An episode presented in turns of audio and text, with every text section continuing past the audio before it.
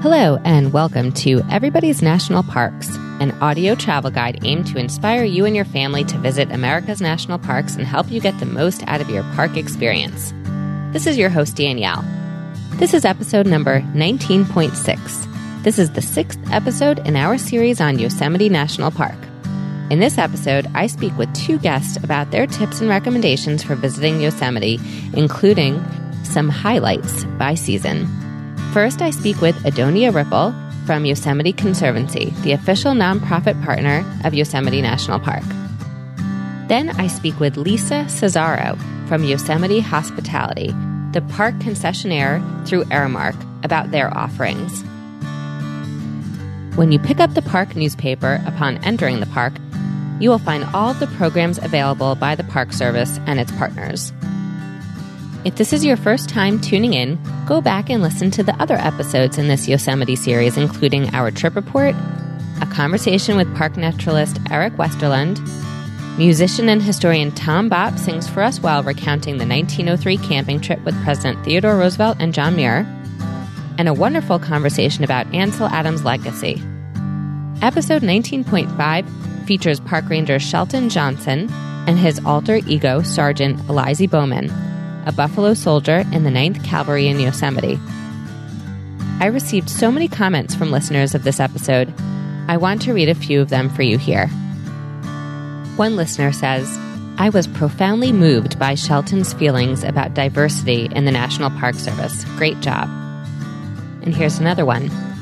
My mother was black and she always talked about wanting to experience the Grand Canyon, but she never had the nerves to go or take me. She always felt more comfortable in cities, never really understanding why she might have felt that way until listening to Shelton. And here's one from Twitter follower Public Land Lover. Such a powerful story. We need to dismantle the systems that prevent, discourage, and create barriers for people of color to experience our beloved public lands. Thank you, Everybody's National Parks, for the great interview. And here's one from Twitter follower Jeff Bertka. Great interview. Shelton Johnson is a national treasure. You can tell he studied poetry because everything he says has a lyrical quality to it. I also love that he grew up in Detroit and is a University of Michigan grad. Thank you to everyone who shared their comments on this episode. You can share your comments with us on Instagram, Facebook, or Twitter, or email us at hello at everybody's n p s dot com. Now let's get to the conversation. Today, I'm here with Adonia Ripple, Director of Yosemite Operations at Yosemite Conservancy, a nonprofit partner of Yosemite National Park. Hi, Adonia. Thank you so much for joining me today. My pleasure. So, Adonia, you have a, an interesting background. Can you just tell us a little bit about yourself before we jump into talking about this incredible park today? Yes, my life really began, I guess, when I when I fell in love with Yosemite. But my background, um, born and raised in California, but then it was really only sort of post-college that I cued into the Sierra Nevada and all it had to offer, and took a job in nineteen ninety-seven, which with what was then Yosemite Institute, and really easy to say the rest is history. Um, was working at the time as a mountain guide and as an environmental educator. And as all sort of life evolves and promotions evolve, you find yourself moving into positions of greater responsibility. And so it went out of the field and into the office, but still working on behalf of helping connect people to this national park and ensuring that they are oriented and educated and able to fall in love with this place like I have been able to. How many years have you been at Yosemite working or spending your leisure time there? Pretty much your whole life? Well, since nineteen ninety-seven, in a very committed way. I moved up here in nineteen ninety-seven. There were forays to, to other lesser mountains and, and other lesser places, but this place has a huge magnet for me. So, yeah, it's been home for over twenty years. I have to say, my kids, when we visited the park a few months ago, they were six and nine. They've since had birthdays. They both dream of being a park ranger someday. And when we visited Yosemite, they said, this is where I want to be. And I think that's just been such a neat part of working for Yosemite Conservancy, too. It's one of those places that people feel pretty strongly about. You know, it's it's hard to feel kind of meh about Yosemite, of course, unless you've had a really kind of a turn-off sort of visitor experience. The landscape itself is has so much gravity for people all over the world, and I do feel fortunate. I've been able to find my niche here, and, and of course, you know, I'm working for the park's nonprofit partner, so there's other jobs outside of the government sector that people can enjoy here as well to create their homes here. So the Conservancy itself is, of course, the park's primary philanthropic partner, and we provide both grants for projects and programs within the park, but also with our staff provide a number of visitor education and enrichment services. So it's kind of a combination of supporting the park with donor-raised money as well as supporting the visitors and the park itself with our own staff and our own resources to bring education and enrichment to visitors. For people who don't know, why does Yosemite need, and parks in general, why do they need nonprofit partners? Philanthropy and public lands dates way, way back, of course. And our organization's genesis was actually in nineteen twenty-three. We were the first organization to be an organization, not just individuals giving philanthropically to public lands, to build what was then the Yosemite Museum. This was the first time in the world that a group had done this. So our roots stretch way back. And, and really, the need for the philanthropy is this place is really well loved, and there's, you know, over four million visitors a year who come here. And as a partner organization, we're able to help those visitors see how they can be stewards of this place in addition to what the park is able to do. So it's it's a very popular destination, and of course that has its consequences on the land often, on the trails, on the wildlife. And so the funding we bring and the resources we bring really augment the Park Service's goals of protecting this place and ensuring that visitors have an enriching time. Aside from enhancing the visitor experience, are there projects that Yosemite Conservancy does itself or just provides to the Park Service for to meet needs of the park? Again, our mission is sort of twofold in that sense that we're providing services and education, and we're also funding park service-based projects and programs. So we fund trail building and restoration. We we fund revegetation, um, removal of non-native species, restoration of meadows, restoration of the Mariposa Grove. We fund a bunch of wildlife research, um, a number of things related to youth programming that the Park Service implements. So it's it's really well-rounded, a lot of cultural resource projects. So essentially, the park comes to us with their priorities of the projects and programs that they want to implement, and then we provide grants for those essentially on an annual basis. And I saw firsthand the restoration of Mariposa Grove and Ranger Lindsay Sweet, who took us on a guided walk there, explained to us what had been and what had been done. And uh, it was pretty remarkable and provided for a great experience. It's so rare to get to really like turn back the hand of time. And I feel like that project very much accomplished that, to really put the sequoias first and and create just that it's a true restoration, you know, back to how I think we were also meant to experience that grove. I think now when you enter it, you really feel this like cathedral-like presence of the trees and without the kind of chaos and pavement that was in there before. And it, it really is a remarkable project that I think everyone should get a chance to check out. Yeah, and to see those trees up close. People listening to this have probably seen some of the iconic pictures of Yosemite, but maybe haven't gotten to visit yet and think about visiting. Can you give a description of the park and the different regions, entrances? Yes, I'd be happy to. I think of Yosemite as in the heart of California. It lies within the Sierra Nevada mountains, which are four hundred miles long, but not very wide. And the park itself actually encompasses two major watersheds. Essentially, the boundary was drawn to protect both the Tuolumne River watershed in the north and the Merced River watershed in the south. So it forms kind of a nice little circle, really. And the park has a real diversity of biomes and elevations that exist within it. So the, the boundary stretches everywhere from two thousand feet in elevation, which is truly the Sierra foothills where you have oak and manzanita and grasslands up to, you know, over thirteen thousand feet. So high alpine environment, rock, ice, very little vegetation. So you really um, can experience a range of what we consider biomes or these different life zones when traveling in Yosemite National Park.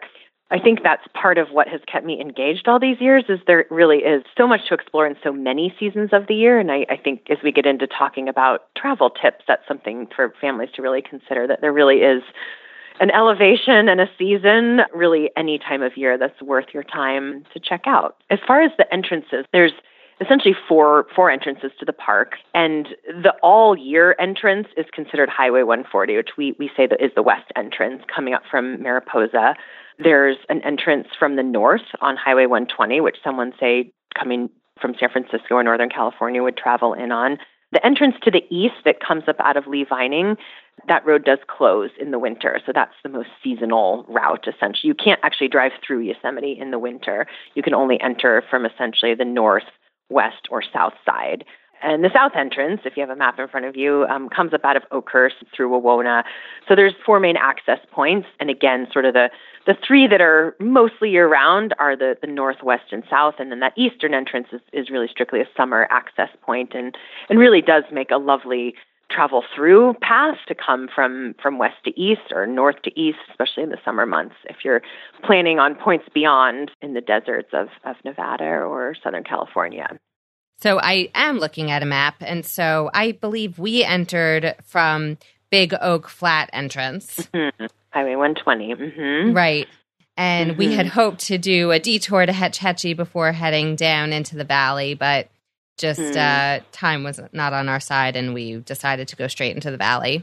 So we'll have to do that on another trip. And then I saw the south entrance when we were at Mariposa Grove. There was a line of cars to get in. Yes, yes.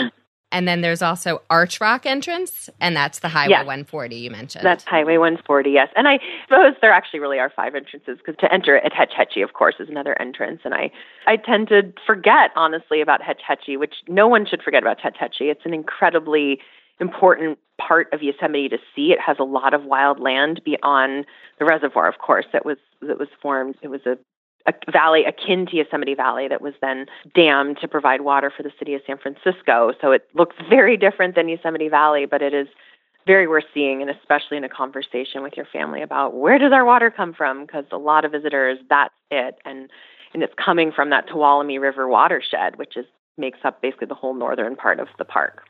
Yeah, we talk about that with Tom Bopp, and we also talked about that. We interviewed Ken Burns uh, oh, nice. a few months ago. That's episode thirteen, if anyone wants to uh, go back and reference that.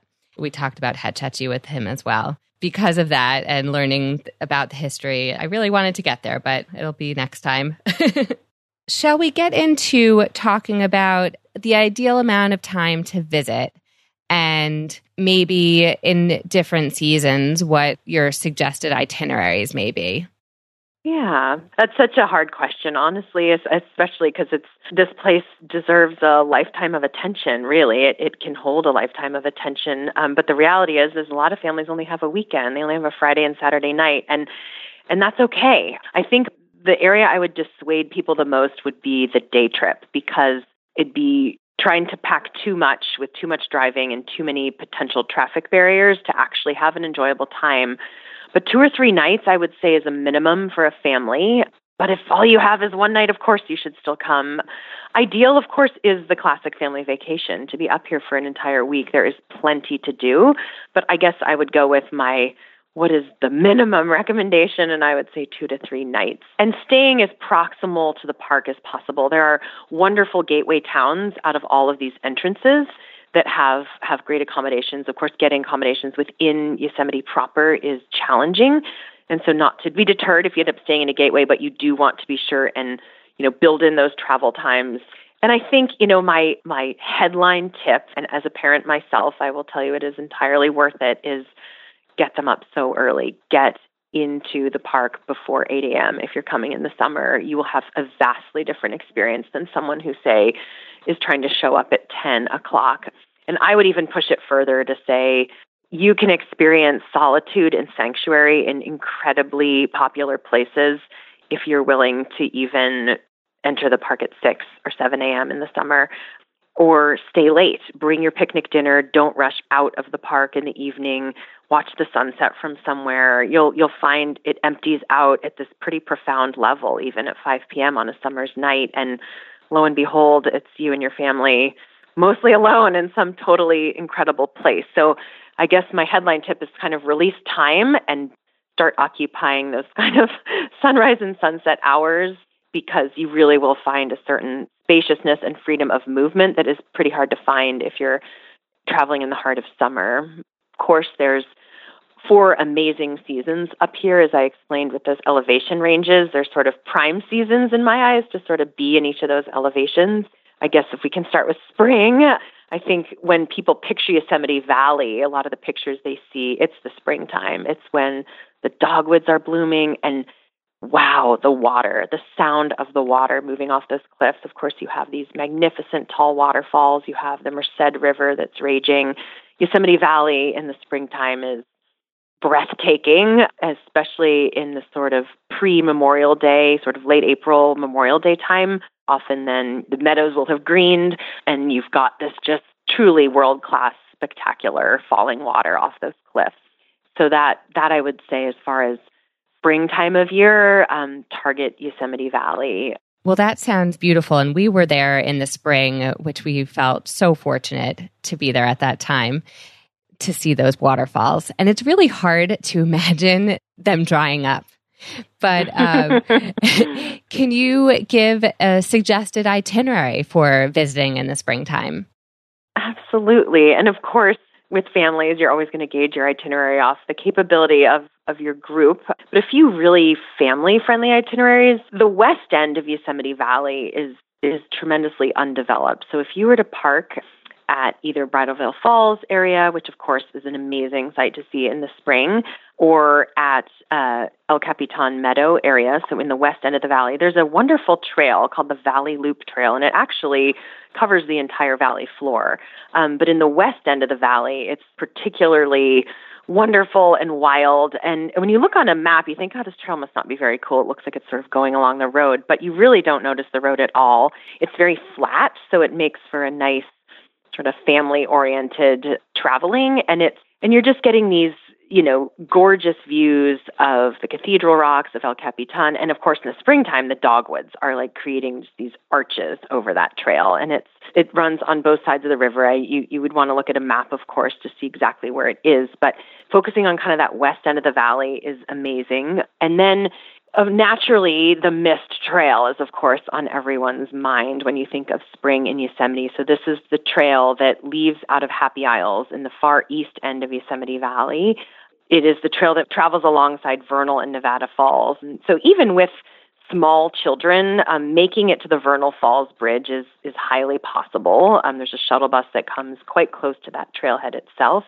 I highly recommend stopping in the Happy Isles Art and Nature Center, where we run wonderful, engaging family programming um, before heading out on your hike. Even just to go to the Vernal Falls Bridge and really see the power of that much water moving. That waterfall, of course, does run year-round, Vernal and Nevada Falls, and it's it's that get-drenched, totally experience a waterfall kind of hike. And again, since spring is all about the waterfalls, you, of course, need to take a stroll to Yosemite Falls, which if you are... I think sort of is a recommendation for any itinerary. Once your car is parked, just leave it there and, and walk on foot from where you are, or take a shuttle bus. So if you were to park in sort of the central part of Yosemite Valley, that's fairly easy then to either walk or shuttle to Lower Yosemite Falls, which again is another bridge you can stand on and get totally blasted and soaked and really understand how much water is falling off these cliffs, and have your whole family experience what spring runoff means here. So those, I would say, for the springtime, make it about the waterfalls. And then if you're looking for that little more solitude off those sort of more popular waterfall trails, that west end of Yosemite Valley on the Valley Loop Trail is super prime.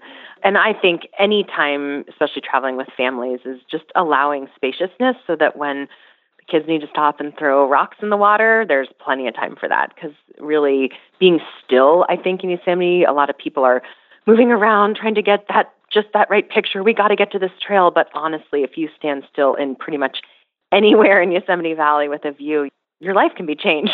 you can, you will have an amazing experience. So kind of balancing out the, the bustle of trying to see things with just, wow, actually, let's just sit here by this river and look at Bridalveil Falls across the valley and just be amazed at where we are. I totally agree with that. And that's why I really enjoyed being there for a full week. And we still didn't do everything we wanted to do, but we did most of what we wanted to do and still had time for just what you're saying.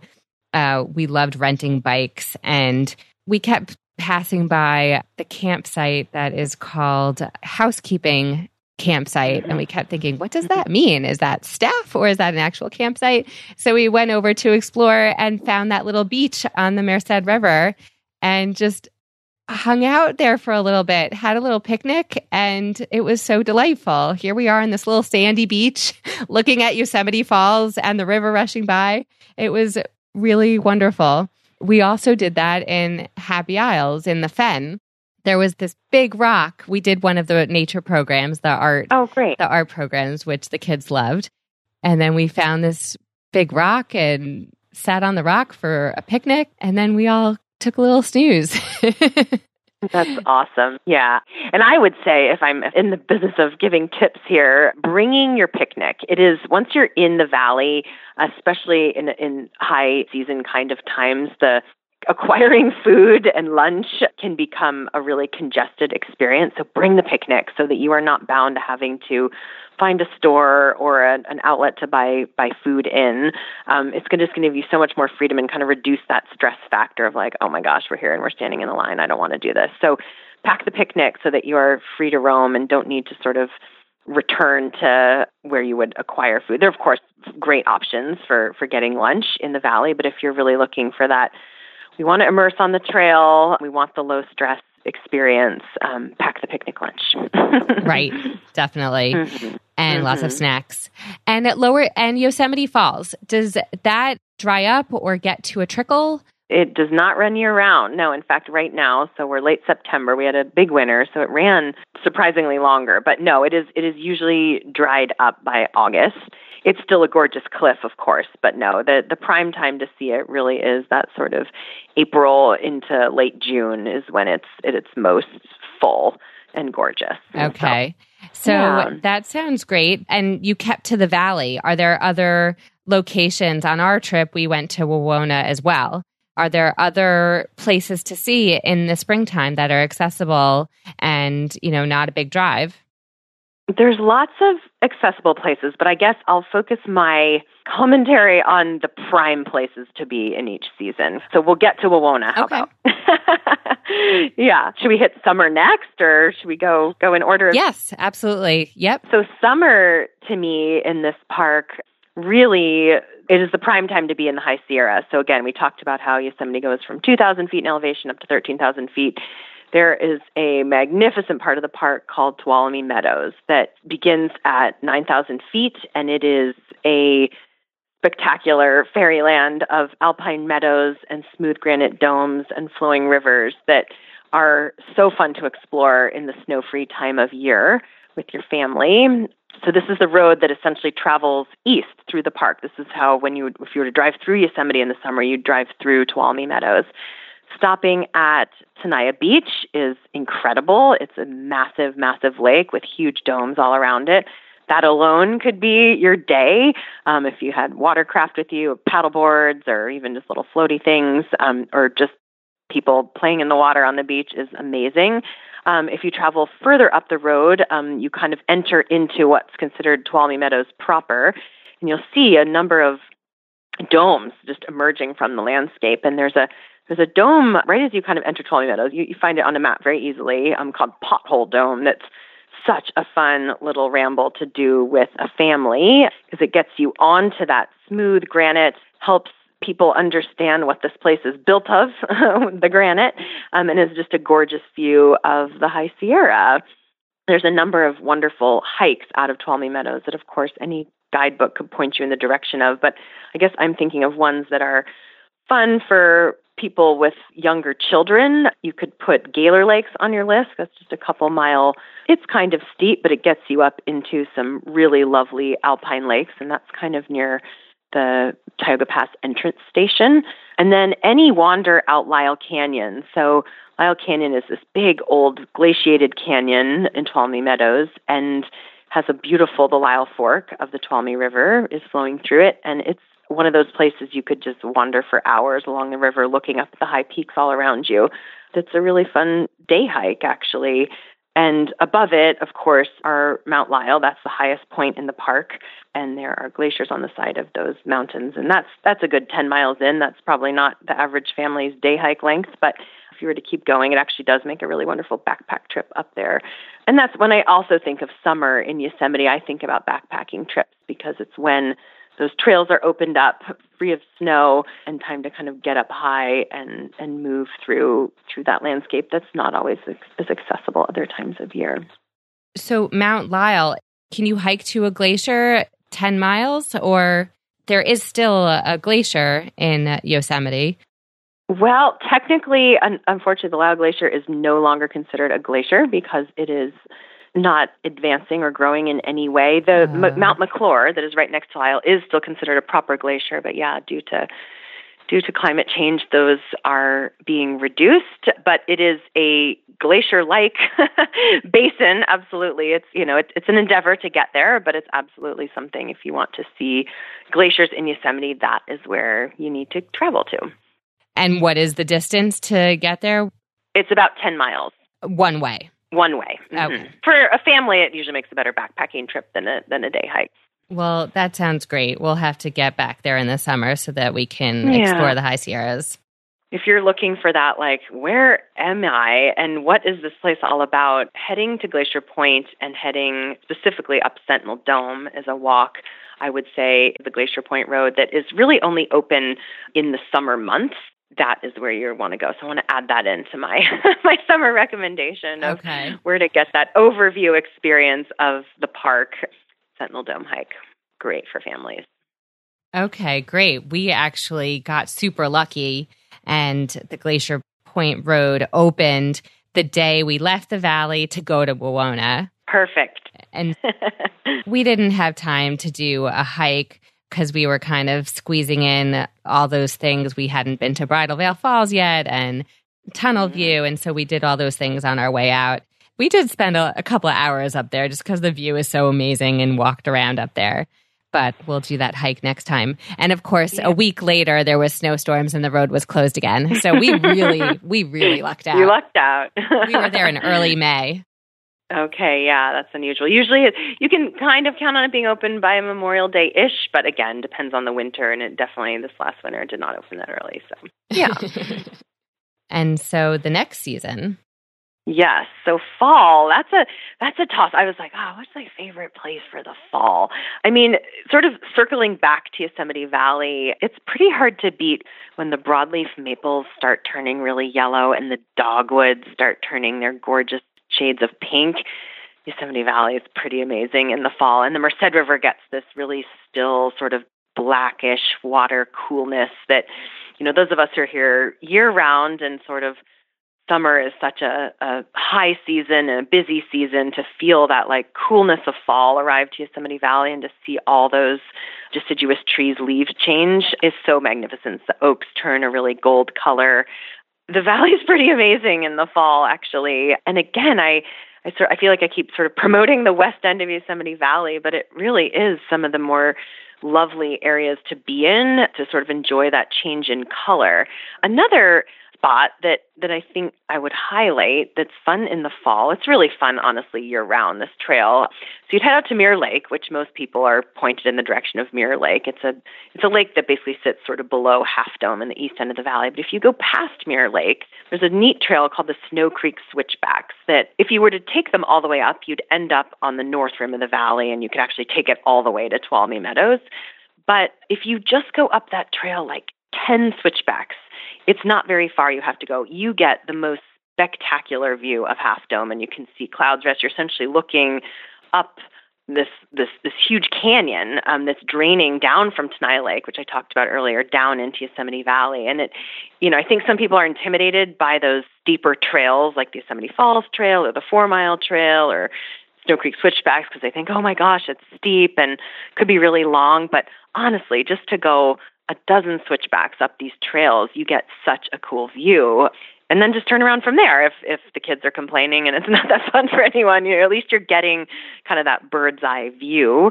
So I'd, I'd highlight the same thing for Yosemite Falls Trail or the Four Mile Trail, which are kind of more in the central part of Yosemite Valley. And fall, you know, to me is is a more prime time for hiking the valley than summer just because it's cooler. You know, I think thinking about um, what direction Your, your trail is on. So the Yosemite Falls Trail is a south-facing trail, so that's going to be much hotter than, say, the Four Mile Trail, which is a north-facing trail. The valley itself runs east and west. The fall, to me, is also about giant sequoia groves, and I'll circle back to those because I think they're totally magnificent in the winter, but there's gorgeous deciduous understory in the groves that does change amazing colors, the azalea and other shrubs um, that add a really neat layer of color to those groves. And these giant sequoia groves are really precious. They only exist on the western slope of the Sierra Nevada, you know, in a very distinct elevational range, and there are not that many of them. And so going to appreciate these really ancient trees in this sort of their last stand, honestly. You know, it, they're a relic from a, a much sort of wetter, cooler time in the Sierra Nevada, and they are amazing to visit in the fall. And, you know, and I think about it also as a time when the visitation is a little lower. To go to a sequoia grove late October, early November, you're you're going to avoid sort of the, the higher traveling season times and get to really sort of have the place a little more to yourself. When are the colors changing? You know, when is the peak time to see the colors? When does it start and end approximately? You know, it all depends on sort of how quickly it cools. But I would say kind of late September, early October, by about like middle of October is pretty prime for the valley and, and the sequoia groves. If, again, we can get, you know, a snow or a windstorm that'll sort of wipe them out and it ends up being a short-lived leaf season, but pretty much from you know, like late September into middle October. Usually by Halloween, I think of it as like, okay, the kind of colorful time has ended, because usually there's a some sort of bigger storm that comes later in October. But yeah, so kind of those first two weeks in October, I would say, if you're really trying to hit the leaf, the colorful leaf season okay. in Yosemite. Just like where we are in the Northeast. Yeah, is that similar? Yes. Yeah, the timing is similar. Well, that sounds amazing. I really want to go back to uh, Mariposa Grove to see that with the colors. And Mirror Lake, that was the very first hike we did the day we arrived and really enjoyed it. And I can just imagine the colors. All right. Well, then the last season is winter. Mm-hmm. Winter, actually my favorite season here. And I I think of Wawona as an amazing place in the winter, also because our little ski area that's inside the park, Badger Pass, ski area um, is is proximal to Wawona, and it's being in the snow in Yosemite is so amazing. And there's a long history of winter sports in Yosemite. So from Badger Pass ski area, you can rent cross-country skis, or you could rent downhill skis or a snowboard. It is a darling little ski resort that even families who have never skied before can have a really unintimidating experience at. And they groom um, the Glacier Point Road, which is an amazing road that leads you out to views above Yosemite Valley, and you can ski on it in the winter. And most people aren't going to get that far on it out to like where the really spectacular views are, but it just makes for a really nice sort of winter recreation zone. Well, that sounds amazing. And winter, yeah, the only time we've ever been to Yellowstone was in the winter. And oh, nice. That was just magical. You know, you wouldn't think to go to Yosemite in the, well, I wouldn't in the winter, but yeah, there's plenty to do and there, not many people. Yeah, it is sort of a secret season. And, and we can get snowfall. The Yosemite Valley itself is at four thousand feet and we can get snowfall there. And that is, of course, like the most breathtaking thing to see snow on the cliffs of Yosemite. I mean, a lot of the sort of famous photographs you see, especially Ansel Adams photographs, were taken in the winter because of the contrast that gets created by the snow hitting all those ledges on the cliffs, and then coupled with that sort of dark, wet, especially when the granite gets wet, you know, you're increasing that the contrast. And It's it is truly amazing. If you are so lucky to be in Yosemite in the winter and get to be in Yosemite Valley, it it is a quite a sight. Yeah, I, I can imagine. And I, I saw some of those photographs when I visited the gallery. So Yosemite Conservancy offers so many programs. Can you talk about some of those programs? You know, highlight the Yosemite Theater. But then let's talk about some of those custom adventures and things like that. Yeah, yeah, I'd love to. So, you know, we have been a partner for education and enrichment of visitors with the National Park Service since nineteen twenty-three. So we really have a big part of our mission is helping people understand this place. And our our guides and naturalists are really the best in their field. They are people who've spent a lifetime studying the natural and cultural history of this place and how to best share it with visitors. And we offer outdoor adventures, which are scheduled programs that you can find on Yosemite Conservancy dot org. They are scheduled, they are on certain topics, everything ranging from geology to backpacking Half Dome to wildflowers, birding, um, basketry. There's there's a whole range of topics that you can You can take courses in, in both the front and backcountry trips. But we find a lot of families, especially because these are the days we're here, they go with our custom adventure program, which is just as it sounds. It's, a, it's hiring a guide who is going to meet you at the times you want and take you where you want to go, as well as places you didn't even know you wanted to go, because having that insider local knowledge is really going to enhance your trip. And I often recommend to families that if you're going to hire a guide, hire them on the first day, because you're going to get you're going to get the most out of it, because you'll you'll travel with them for the day, and not only will you get a great sort of overview of the park and understanding, but you can then, of course, pepper them full of questions and help them plan the rest of your trip. Because when I see visitors struggling with Yosemite, it's a big area, and to really like, how do we enchain all these things we want to see and not spend the entire day driving? I think a guide can really help you understand geographically the lay of the land and how to kind of arrange the places you want to see in the right order, so that you're being really efficient about your drives. And, oh, no, that, you know, it's better to do this and this on the same day versus like this thing maybe you, you thought you would want to do together. So I think I can't really speak highly enough about that. And and I think, you know, especially traveling again with families, sometimes, you know, children are just going to listen and digest information better from someone outside of their family unit. So it's fun to have a guide who's going to kind of help the kids stay engaged and interested in where they are and help you get a better understanding of this place. Because I think there's so many layers of both the human and natural history that as you learn them, you know, the place just comes more and more alive. So that's really the goal of our outdoor and custom adventure program, is to help people feel connected. A couple other programs as well that I, I think everyone should enjoy to help enrich their visit. So we run a Yosemite Theater, um, runs April through October, five to six nights a week. And these are on a variety of topics, of course, in a air-conditioned and comfortable environment. So at the end of a long hiking day, enjoying some Yosemite Theater performances can really add in that layer of interpretive understanding. So shows about John Muir, storytelling shows about early, you know, eighteen fifties kind of days. There's there's a show on Yosemite Search and Rescue, which is, I think, a must-see to understand not only defying feats that go into helping people who've been injured in this park, um, but also preventative search and rescue and how to keep your family safe while they're here. And there's also, of course, Shelton Johnson does his Buffalo Soldiers performance on occasion with us. And we do some other shows on rock climbing. So it's it's a great, you can check out the schedule on Yosemite Conservancy dot org. Yosemite Theater's a great one in the evenings. And Happy Isles Art and Nature Center, which we talked about. Sounds like you did a program out there with your family. And there's both artist-led programs that are for four hours most days of the week in a variety of mediums.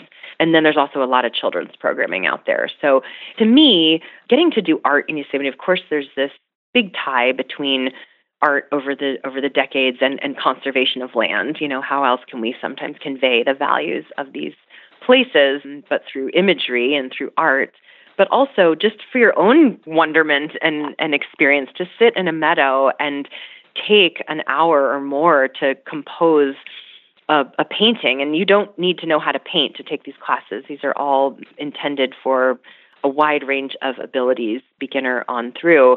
Really, to me, is getting to see this place with wonderful eyes and taking the time to really create a piece of art that then, of course, becomes your souvenir. So that's a highly recommend, I would say. That's great. I love that. In our packs, we always have a sketch pad. Sometimes we have colored pencils. Sometimes we bring watercolors with us. And so our kids do like to do that. And I always have my camera. So that's nice. What I like to do. I like to play around with my camera while yeah. they're doing their painting or sketching. Yeah, I think it's so important to create that space for observation, because that's, especially I think with kids, that's when the kind of like, oh, wow, why is that that way? Or I don't know, I think the curiosity can really build the, when you're still sometimes in these big, magnificent places. And these adventures, the outdoor and the custom adventures, do you sign up for them day of, the day before, or is this something that you need to sign up for months in advance? When do you register? Yeah, so Outdoor Adventures, um, registration for them opens in December, and those are the ones that are on scheduled, you know, dates and weeks. We also do in the springtime a number of just show up, drop in programs, um, bird and plant walks that you will find them listed on our website, as well as the Yosemite Guide is your is your best tool, honestly. When you show up at the gate, you're going to be given a newspaper. A lot of people look at it and think it's not that useful because it has a lot of words on it, but if you open it up, there's a schedule of every program that's being offered in the park. This is a really valuable tool to you. Keep it with you, and it'll talk about not only our things, but the programs being offered by the National Park Service, as well as by Park Concessionaire and the Ansel Adams Gallery, because there's there's both the things you definitely need to sign up for in advance, but the guide itself actually has the things that, that you would not necessarily need an advance sign up for. Custom adventures, we can book those within forty-eight hours, but we recommend people getting in touch with us, you know, a month or at least two weeks before their trip. So that's with a personalized guide who's meeting you where you want to meet on a time frame that, that works for your trip. So at least forty-eight hours notice, and ideally, you know, you're you're thinking about your Yosemite trip a month out, you know, it's so that you can really sort of stack in these these fun, enriching things. Can you give an idea of a cost for a custom adventure for a day? Yeah, so custom adventures are around five hundred dollars a day. It's well worth it. Um, you're going to save yourself a lot of time. You also get, even in just calling our office to book the trip with our Outdoor Adventures program manager, you're going to get tremendous insight. Um, I feel like we actually run almost like a trip planning service through that desk. When people call in to book their guide, then of course they have all the other questions about all the other days they're going to be out. And we, we give that information out all day long, honestly. So calling the Conservancy office to talk over booking a custom adventure and getting insight into a good itinerary is what we do. So we do also custom backpacking trips, um, which a lot of people do utilize us for as well, because oftentimes the process of getting a wilderness permit and figuring out a backpacking itinerary, especially for people who haven't done it, is daunting. So doing that through our custom program, and then also checking out our scheduled backpacking programs through Outdoor Adventures. So all over the high country, we go up Half Dome a number of times in the summer and fall, and that can make it really easy for you. We take care of the permits and the guide. Um, you actually do have to bring your own gear and food, but the rest is all handled. That's great. That makes it a little less intimidating. Yeah. What a great resource. You said that offline you talked about at least a book, but maybe several books that you wanted to mention. Yes, we run bookstores in the national park. Um, in most every, actually every visitor center, you will find a Yosemite Conservancy bookstore. And this is a great place to pick up your books and maps and engaging reading material about the park for your child, any last-minute water bottles, hats, et cetera. But we do have a small publishing company that publishes a few titles a year, and a book that's out recently that I think if you're really trying to like get Yosemite, it's a book called The Nature of Yosemite. It's actually a photography book, but it's written by this the fellow who's a photographer. Rob Hirsch is also a naturalist. So his observations of the natural world are all laced in with these pictures. So you're really getting like, oh, I never really understood what a glacial erratic was. You know, what is that boulder sitting on this, you know, big slab of granite? Or, oh, I never knew that that's what marmots did for their courtship behavior. And there's these adorable pictures of animals. And there's also then within this book essays from these eminent park biologists, park geologists, hydrologists, artists, I think it really, it's a neat book if you're trying to get the flavor of the place. Like, what is this place about? And gain some insight into the natural and cultural history. I recommend The Nature of Yosemite. Nice. It kind of sounds like what I'm trying to do with this podcast series, but yeah. in book and photography form. yeah. Yeah. All the ways we try and convey this place. And I think that's what inspires me about this place so much is I think there's a variety of ways to see yourself in this landscape. And I think just helping people understand the ways in which they can connect is so important because it's our heritage, these public lands. They belong to all of us, and to find your way to them and to find the method in which you're going to connect with them, I think is just so vital. Absolutely.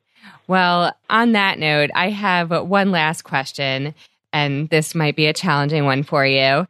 But my question is that we ask all our guests is, can you share either one moment or one experience of yourself in Yosemite that really, you know, stopped you in your tracks and made you really thankful to get to be there and how special Yosemite is for you? Is there something that you can share with us?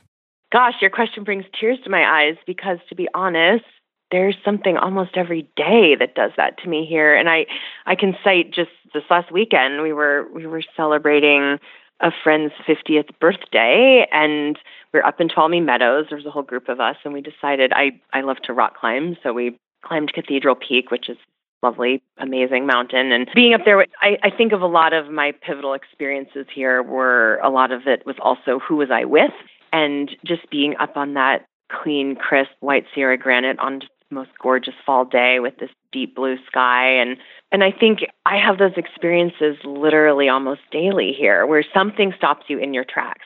All of a sudden, all of those silly little things you spend time in your day doing just don't matter. I think in the face of this much time and ancientness, Yosemite conveys this amazing humility, I think, for people to really reflect on their lifespan and their lifetime. You know, when you're around such ancient rock and such a massive scale of geologic time, it's pretty hard to then feel like, oh, I'm so stressed about this meeting I'm going to, what am I going to say to that colleague, or, you know, all the things that we busy our minds and our hearts with during our our days. I think Yosemite has this amazing ability to suck that right out of me and sort of put me in my place, honestly, which is just a little flash in the pan is all, you know, and so what does it really matter?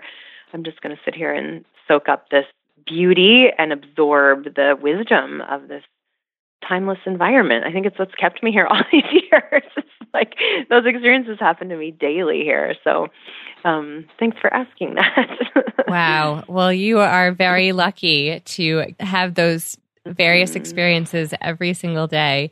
Well, mm-hmm. thank you so much for sharing oh, that with you. us and sharing all this great information. And again, I'm speaking with Adonia Ripple from the Yosemite Conservancy. Thank you, Adonia. Oh, thank you. Once again, that was Adonia Ripple from Yosemite Conservancy. Now we'll hear from Lisa Cesaro from Yosemite Hospitality, the park concessionaire for Yosemite National Park. Hi, Lisa. Thank you so much. Oh, sure.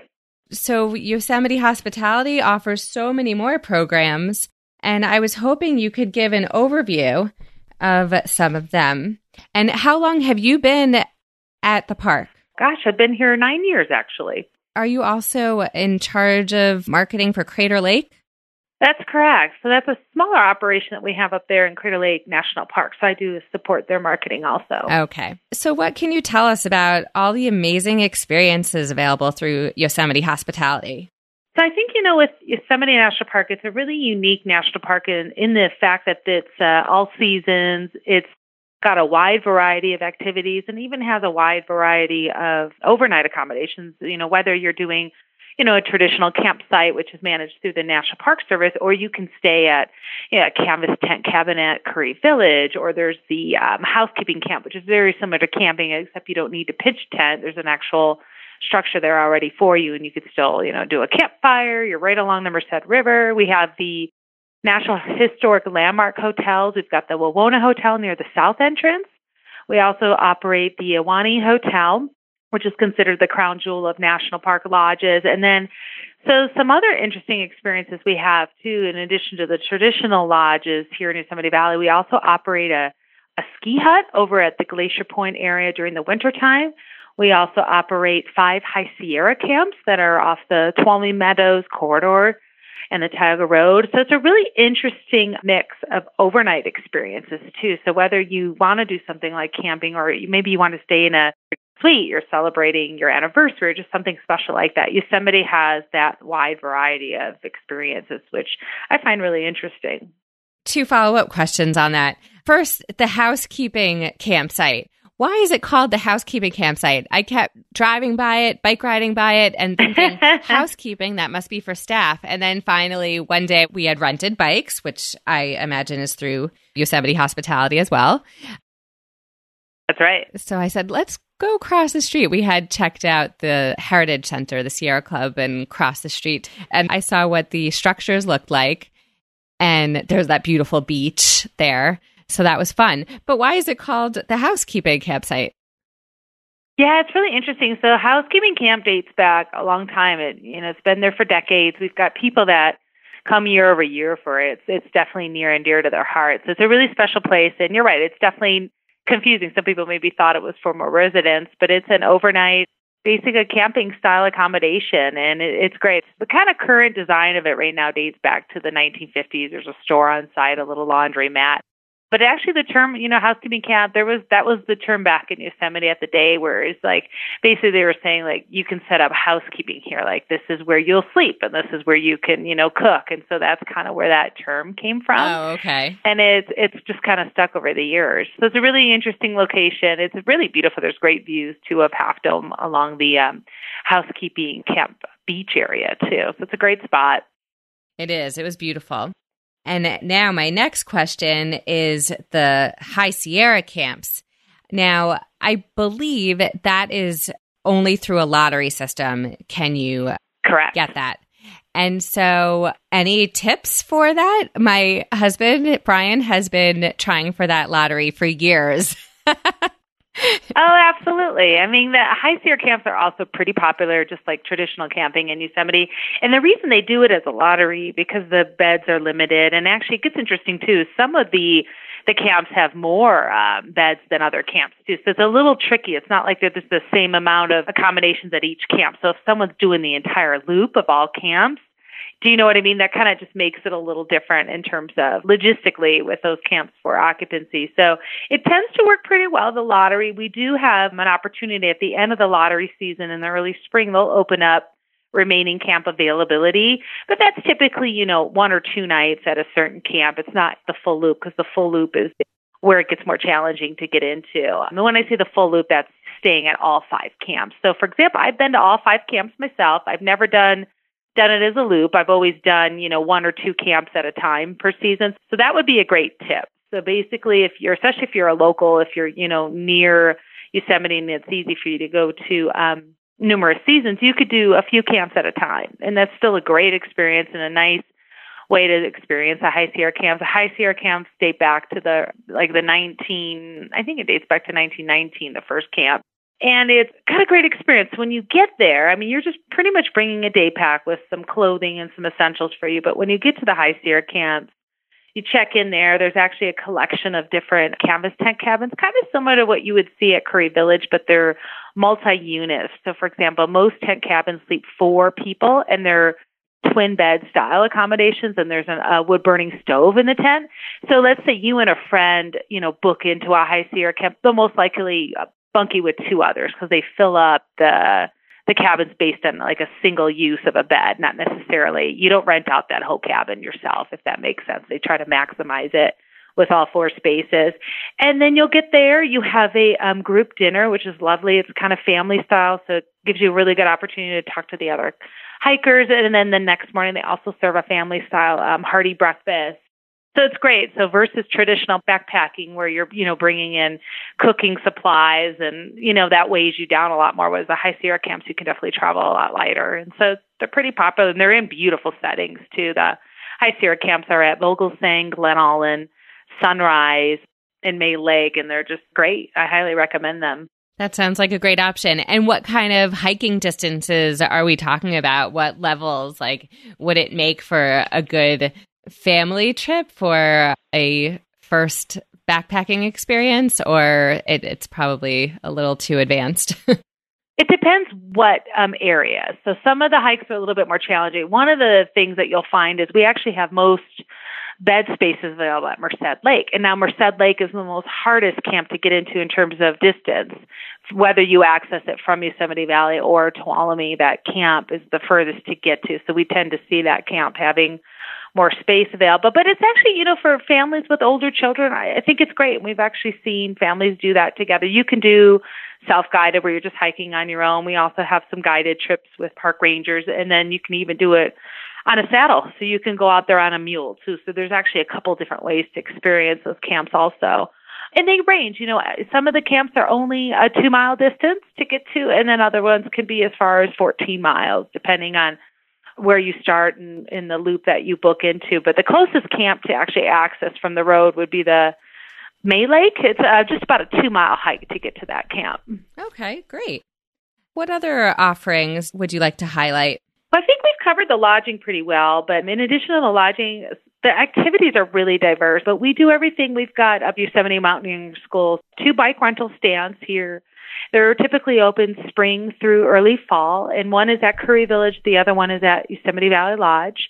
We also have a seasonal raft stand at Curry Village, and the rafting trip is really popular. It's kind of more of a float, though. It's pretty pretty gentle. You start at the Stoneman Bridge in Yosemite Valley, and it's a three-mile float trip down the Merced River, and then there's a shuttle that actually picks you in your raft up at the end of the trip. So that's really popular for families and visitors because you get some really fantastic views along the way. And that is a very seasonal operations dependent on snow, water temperature. There's a lot of variables with that. And it's typically open, though, I would say from about like May to July is a typical season, or June to August, depending on um, the snowpack and the the year itself. Do you just show up like a bike rental? Do you just show up there? Or is that something that you need to plan ahead and reserve well before your trip? You just show up. But if you're going to be here multi-days, I would always recommend going to the raft stand on your first day of arrival, because what they can do is they can actually book you um, either in for that day or the next day. But they do not do like advanced reservations, if that makes sense. They just, you know, manage it first come, first serve with park visitors. And there is a limited raft capacity that we're allowed to use. So it's one hundred rafts a day that the concessionaire can rent for the day. So that's why sometimes it does sell out. It's a lot of fun. You get spectacular views that you can only see from the river. Some other interesting activities that we offer in the summertime, we have these open-air valley floor tours. It's a two-hour guided tour of Yosemite Valley. It's uh, managed by a national park interpretive ranger. So you have, you know, the ranger at the head of the tram talking about, you know, whether it's talking about rock climbing, just geology in Yosemite, the wildlife, just really interesting historic stories too. So it's a great activity, especially for first-time visitors that want to learn about the park. And then obviously it's on an open-air tram too, so you get the great views and good photo opportunities, and it also will make a stop over at the iconic tunnel view as well. So that's really popular, and that's an actually year-round tour. So in the winter, in the cooler months, we also offer it via motor coach bus. So you're still getting that same, you know, interpretive tour, and you're still seeing those great sights, but you're in more of a comfortable vehicle during the uh, the colder weather. So that's really popular. And we have other tours that we do seasonal too. We'll do a, like a Glacier Point tour and a what we call a grand tour that goes from Yosemite Valley all the way down to the south entrance to see the Mariposa Grove of giant sequoias. And then it'll make a stop for lunch at the Wawona Hotel, and then up to Glacier Point, and then back down to Yosemite Valley. So that's a really popular tour too. One thing that's unique with our operations in Yosemite is we're a concessionaire here that actually has a pretty robust, what we call interpretive programs to really support a lot of the ranger programs that you're already experiencing in the park. So things we do is we'll do like evening naturalist strolls. We'll do a Starry Night Skies program where visitors can, you know, go on walks and actually learn about the, you know, constellations and enjoy that beautiful dark night sky that we have in Yosemite. And we also do a, a Starry Night Skies program up at Glacier Point too in the uh, in the summer and the early fall. And so those are just a highlight of some of the programs that they do. They also do a historic hotel tour of the Ahwahnee that's really popular. It's about an hour long, and it talks about all the, you know, interesting people that have stayed there, you know, the reason why that hotel was built. It talks about its architecture and its design. So that's really, you know, something that we're really proud of. We have a great team that um, offers those programs. We also have some children programs, too, through that. we took advantage of several of those, and actually it was always the same person. Oh, wow. I don't recall his last name, but his first name is Nate. Oh, I know Nate. He's great. He was fantastic. We did the Starry Night Sky program, and then we did the fireside storytelling at the Ahwahnee. He played oh, the guitar and sang songs, and then I also did the naturalist tour at the Ahwahnee with him as well, and he was a oh, great, great storyteller. Yeah. Excellent. What time of year were you here for that? May, early May. You were just here recently then. Yes, we were. It was fantastic. We got, this is going to sound repetitive to people who listen to all of our episodes, but we were there. We had like this beautiful spring weather, seventy degrees in between snowstorms. So oh, wonderful. We really loved it. Everything was starting to get green. And yeah, that's a beautiful time to be here too. It was great. Yeah. We've talked a few times about the winter activities, but I see on the list on your website that you have, in addition to skiing and snowboarding, there's also ice skating and snow tubing as well.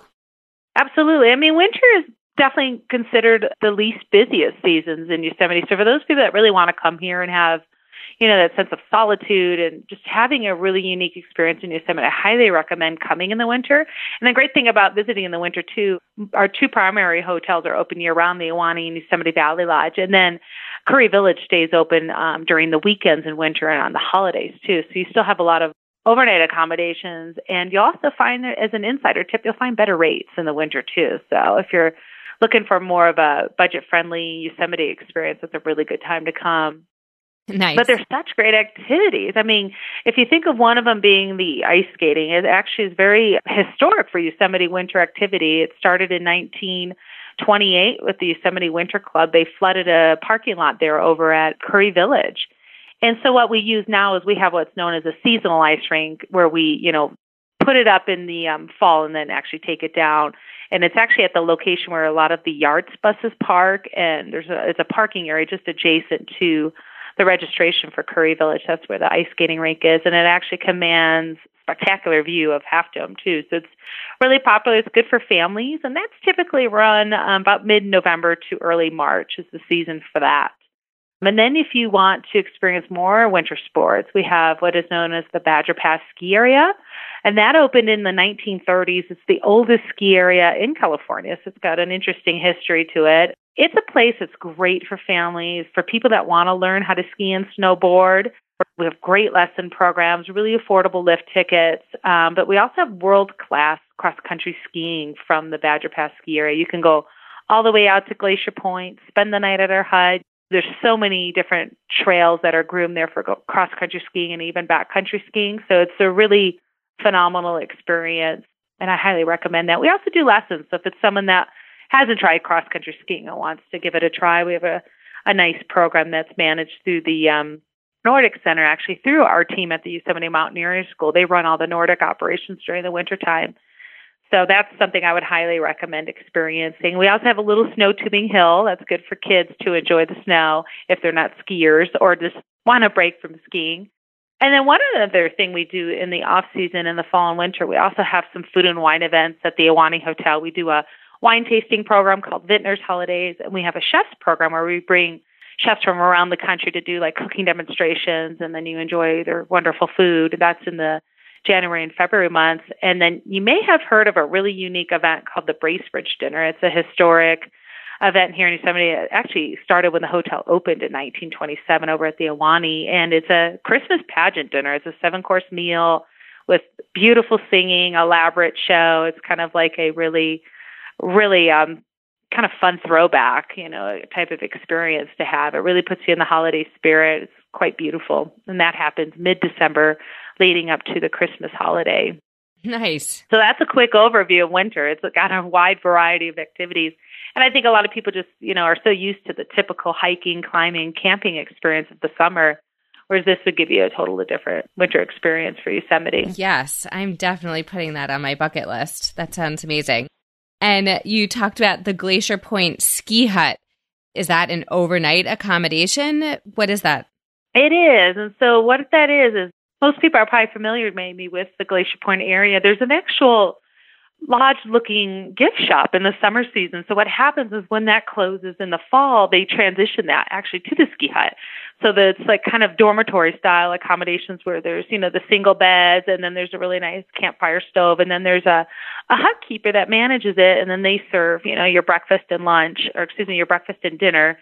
And then you could do like a sack lunch during your actually ski in and ski out. But it's a great experience. So kind of like a similar vibe to what you would experience at the High Sierra camps, but, you know, in the winter season and focused on that cross-country skiing element.